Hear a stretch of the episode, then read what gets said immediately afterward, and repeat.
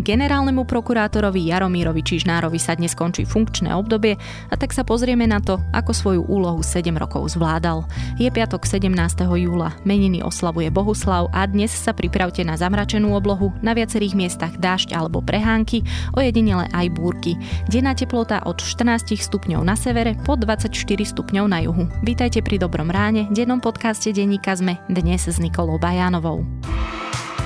Dobré ráno vám želá spoločnosť Imokap, ktorá prináša projekt Nového Istropolisu. Kultúru v hlavnom meste čakajú v najbližších rokoch lepšie časy. Uprostred novej štvrte plnej verejných priestorov a zelene si v tieni špičkovej svetovej architektúry budete môcť vychutnať dobré ráno pri kávičke v inšpiratívnom prostredí moderného kultúrno-spoločenského centra Nový Istropolis. Spoločnosť Imokap odkrývame potenciál mesta. Poďme na krátky prehľad správ.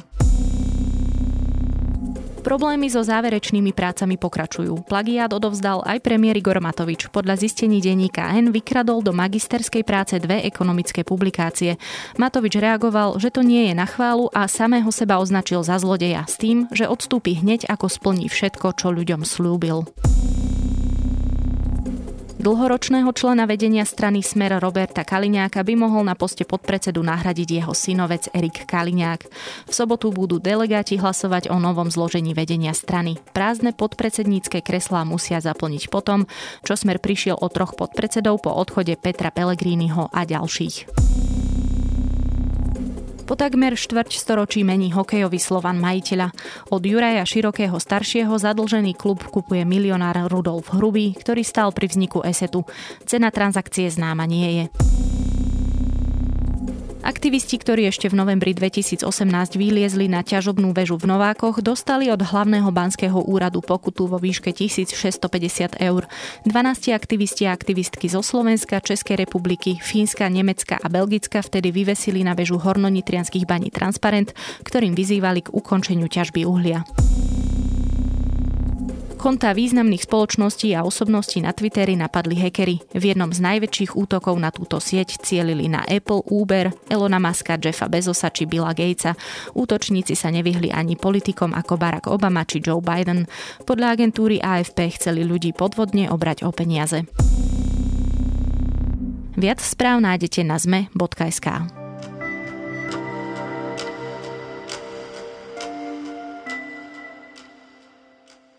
Začal tým, že Jozefovi Čentešovi by neuvoľnil stoličku, ani keby ústavný súd rozhodol, že prezident porušil jeho práva. Bol jediným kandidátom a vtedajšia opozícia sa práve preťahy s Čentéšom na voľbe nezúčastnila. Známy ako bývalý spolužiak Roberta Fica, ale aj človek, ktorý slúbil na Slovensku peklo, Jaromírovi Čižnárovi sa dnes končí ako generálnemu prokurátorovi 7-ročné funkčné obdobie. Kto je Jaromír Čižnár, akým bol generálnym prokurátorom a kto a akým spôsobom by ho mohol nahradiť nahradiť, sa budem pýtať šéfa domáceho oddelenia ZME Matúša Burčíka.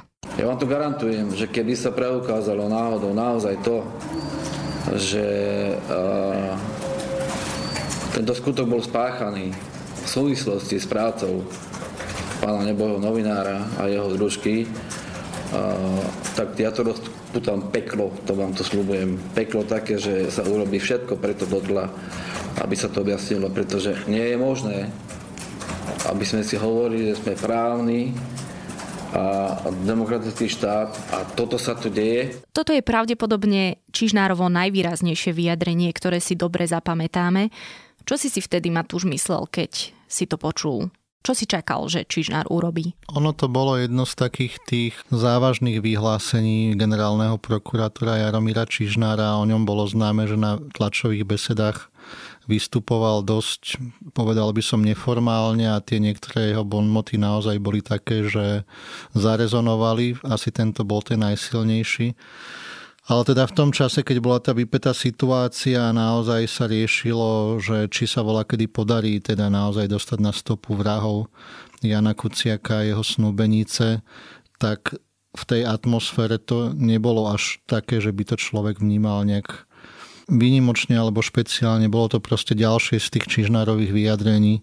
Až potom neskôr sa ukázalo, že sa mu to vlastne vrátilo ako bumerang, lebo ďalšie vyšetrovanie toho prípadu ukázalo, že aj na tej generálnej prokuratúre tí ľudia, ktorí zrejme stali za tou vraždou, mali nejaké svoje perzóny, mali tam svoje páky a mohli si dovolovať veci, ktoré by si dovolovať nemali. Tým predpokladám myslíš Dobroslava Trnku, ktorý tam bol ešte pred Jaromírom Čižnárom a potom neskôr? No, už za Čižnára keď sa začalo vyšetrovanie Kuciakovej vraždy, alebo teda už keď sa rozbehlo naplno a začali sa odhalovať prepojenia Mariana Kočnera, tak vieme, že musel odísť kvôli komunikácii s Elenou Žužovou. Jeho v podstate kedy najvernejší človek René Vane, ktorý tam bol e, istý čas námestníkom.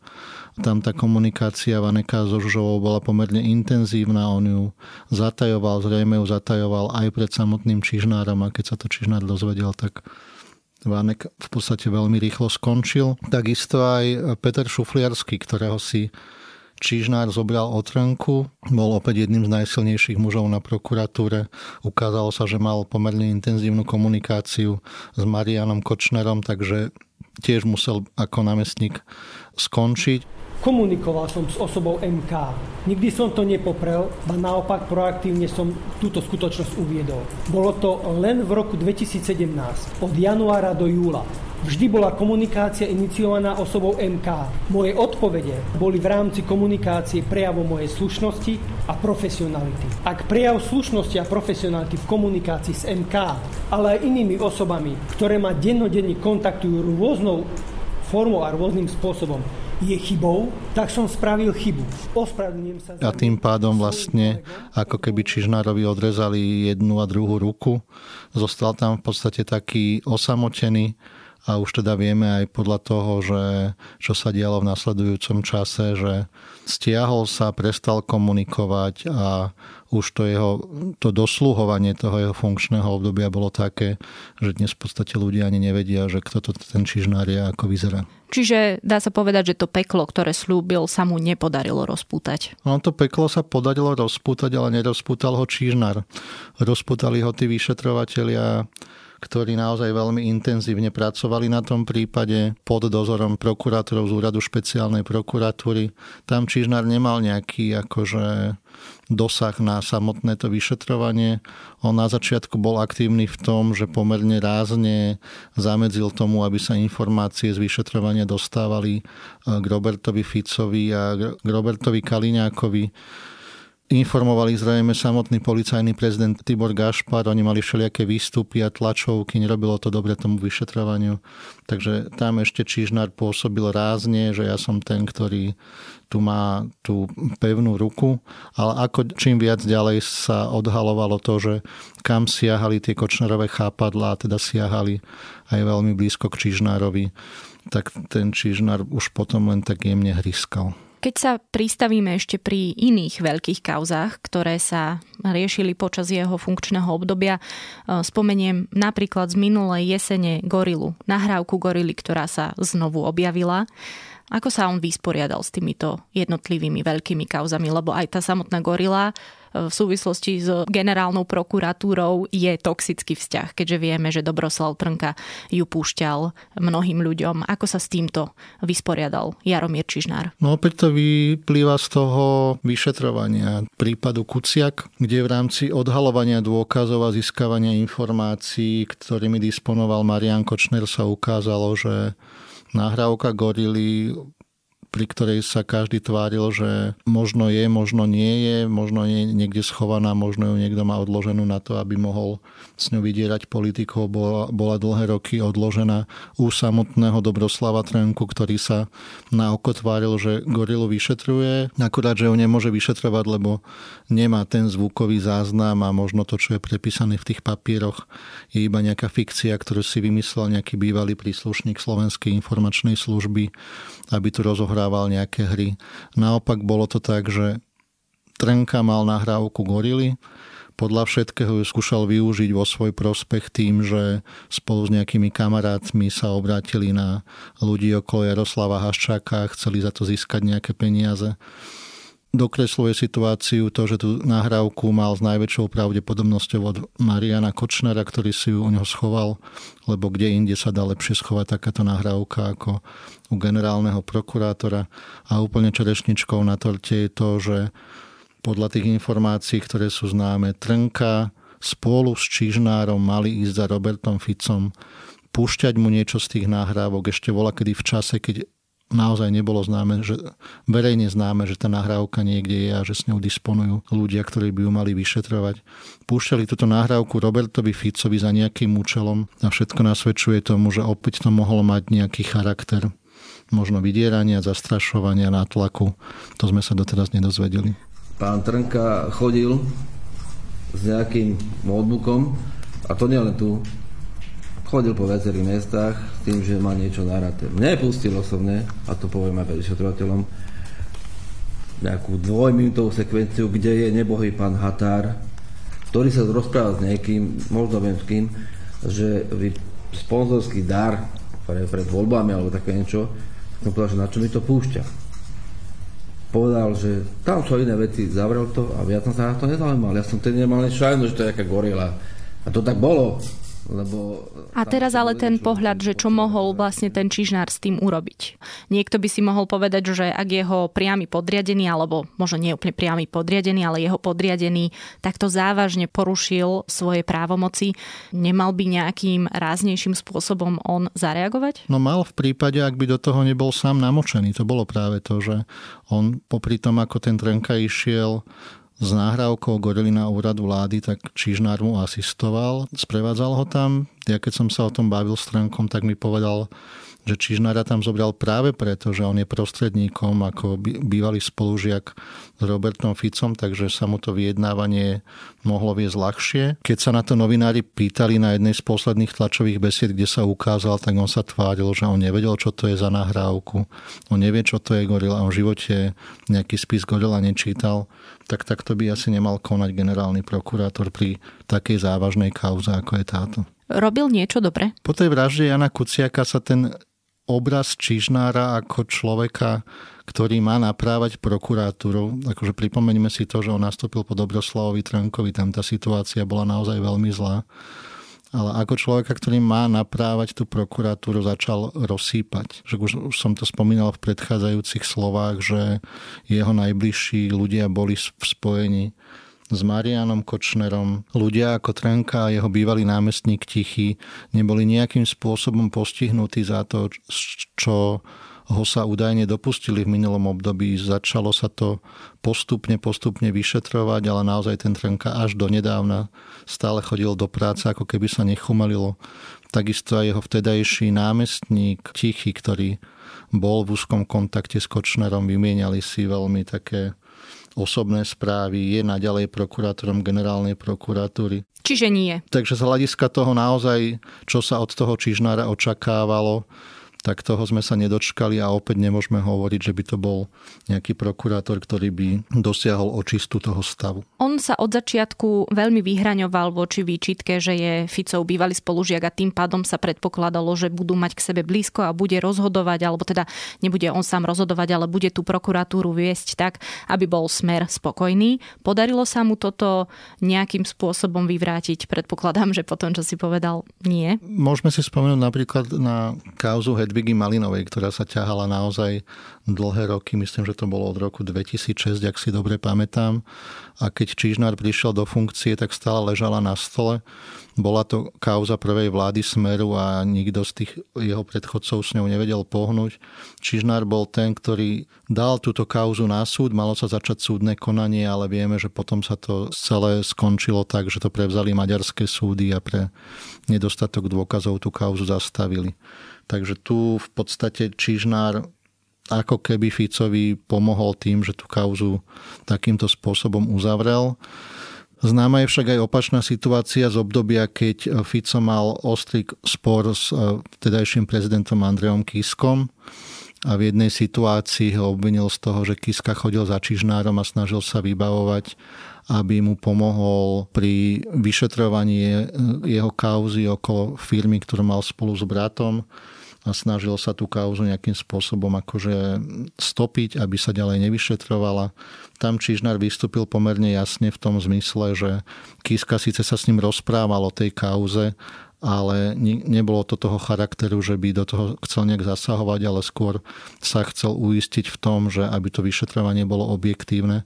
Takže v prípade, ktorý bol veľmi dôležitý pre Fica, mu Čižnár nepomohol a skôr sa postavil na Kiskovú stranu. Pri tomto rozhovore na štyroch pán prezident Kiska sám od seba povedal, že sú nejaké problémy, alebo že zistil, že jeho firma, respektíve firma jeho a jeho brata je vyšetrovaná v súvislosti s nejakými daňovými trestnými činmi. No a povedal mi, že má obavu, alebo že myslí, že toto vyšetrovanie nebude objektívne, vzhľadom k tomu, že sa jedná o jeho osobu. Na to som ja povedal, že tak túto obavovať nemusí a za prokuratúru zabezpečujem, že k tomuto nedôjde. Transparency International Slovensko v minulosti napísalo, že pri politicky citlivých prípadoch má slovo prokurátorov väčšiu váhu ako rozhodovanie súdov. Verejnosť pravdepodobne asi aj správne vníma v vynúcovaní spravodlivosti nejaké tri základné zložky policia, súdy, prokuratúra a práve tá prokuratúra je asi tá najmenej uchopiteľná. Aká je vlastne sila generálneho prokurátora na Slovensku? Čo on vlastne robí? No to je to, že on, on je naozaj v inom postavení ako napríklad napríklad policajný prezident alebo predseda nejakého súdu, či už predseda Najvyššieho súdu alebo minister spravodlivosti. Lebo generálny prokurátor má priamy dosah na všetky kauzy, ktoré policia vyšetruje pod dozorom prokuratúry. On rozhoduje o tom, čo sa vyšetrovať bude, čo sa nebude vyšetrovať a ako sa to bude vyšetrovať. Hej. Môže rozhodovať o, o tom, či sa voči niekomu vznesie obvinenie, alebo sa to obvinenie zruší, alebo sa to celé trestné stíhanie zastaví. A ďalší dôležitý krok je, že on môže rozhodnúť o tom, či bude v nejakej kauze podaná obžaloba na súd, alebo nebude podaná obžaloba na súd a už sa nikdy nedozvieme teda, že či by súd v tej kauze rozhodol o vine a treste. No, takže naozaj v tomto je postavenie generálneho prokurátora veľmi výnimočné. Obmedzenia má možno v prípadoch, ktoré sa týkajú vyšetrovania špeciálnej prokuratúry.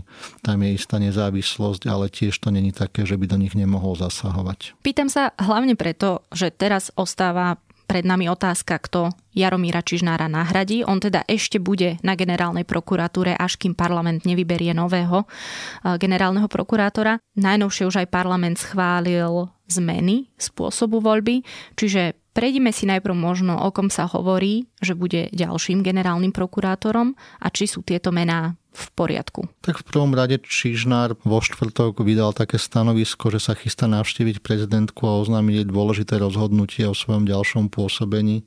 Z toho vyplýva, že možno sa stiahne ešte skôr, ako parlament zvolí toho jeho nástupcu. V takom prípade by zrejme Ďalej generálnu prokuratúru viedla námestnička pani Kováčiková, ale nepredbiehajme. No. Sú známi nejakí kandidáti, hovorilo sa samozrejme najviac o, o Danielovi Lipšicovi, ktorý bol sporný alebo je sporný v tom, že či to má robiť človek, ktorý je mimo prokuratúry, alebo by to malo byť iba prokurátor. No tým, že poslanci schválili už tie zmeny, keď pripustili, že môže prísť aj niekto zvonku. Čiže to vyzerá, že to robili hlavne kvôli nemu? Tvária sa, že nie, no ale tak otvorili mu cestu. Lipšic má tu možnosť, aby kandidoval, no takisto majú možnosť kandidovať ďalší neprokurátori, ale o nikom inom sa nehovorí, alebo aspoň o tom nevieme. Šanta? No, k tomu som chcel dospieť, že s prokurátorov tam sú mená ako pán Šanta, ktorý je všeobecne známy ako človek, ktorý riešil Kočnerovu najznámejšiu kauzu zmenky. Predtým veľmi razantne riešil Jozefa Majského, ktorého sa doteraz nepodarilo potrestať, ale je to naozaj prípad, ktorý sa ťahá už dlhé roky. Ďalším z kandidátov je Jozef Čenteš, ktorého sme už spomínali na začiatku, že bol zvolený ešte za radičovej vlády. Vtedajší prezident Gašparovič ho odmietol vymenovať do funkcie, čím podľa ústavného súdu porušil jeho práva. Ďalším možným kandidátom je ešte prokurátor špeciálnej prokuratúry Žilinka, o ktorom sa hovorí menej. On sa ani veľmi nevyjadruje, ale o to viac podľa mňa prichádza do úvahy, že by to bol vhodný kandidát. Potom tam bol ešte pán Hrivna, ktorý už v minulosti kandidoval za generálneho prokurátora, ale neprešiel. koho by som tak ešte spomenul. V podstate, ak by sme aj teraz ukončili to vymenovávanie kandidátov, aký by mal byť ten generálny prokurátor, aby Slovensko malo naozaj dobrého, kvalitného generálneho prokurátora?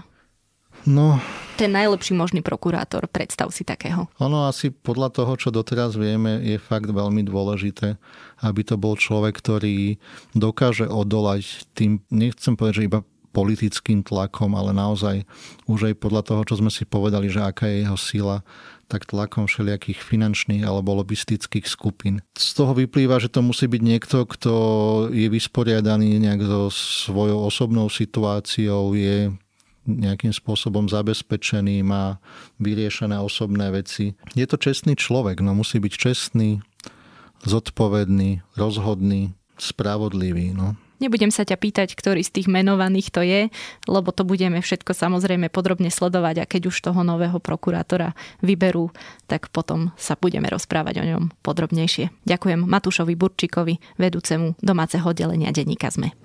Daniel Lipšic je áno, jeden z ľudí, o ktorých e, sa rozpráva a myslím si, že by bol výborným generálnym prokurátorom. Myslím si, že aj ostatné mená, ktoré sú v obehu a o ktorých sa hovorí, a nech to bude kdokoľvek z nich, tak e, to bude diametrálne lepší generálny prokurátor ako súčasný a nebe a dudy voči Dobroslavovi Trnkovi.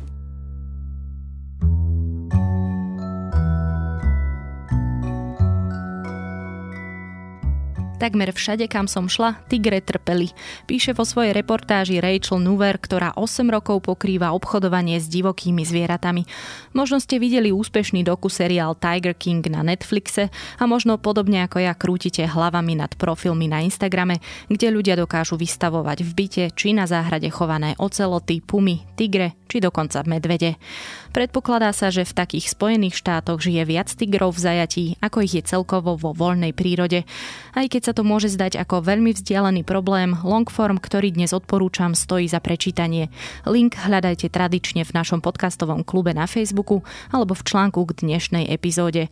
A aby som nezabudla, dnes vychádza aj Tech FM a rozprávka Dlhý nos. To je na tentokrát všetko. Počúvali ste Dobré ráno, denný podcast denníka sme dnes s Nikolou Bajánovou. Okrem mňa Dobré ráno každý týždeň pripravujú aj Zuzana Kovačič-Hanzelová, Jana Maťková, Tomáš Prokopčák a za produkciu sú to Jozef Matej a Dávid Tvrdoň.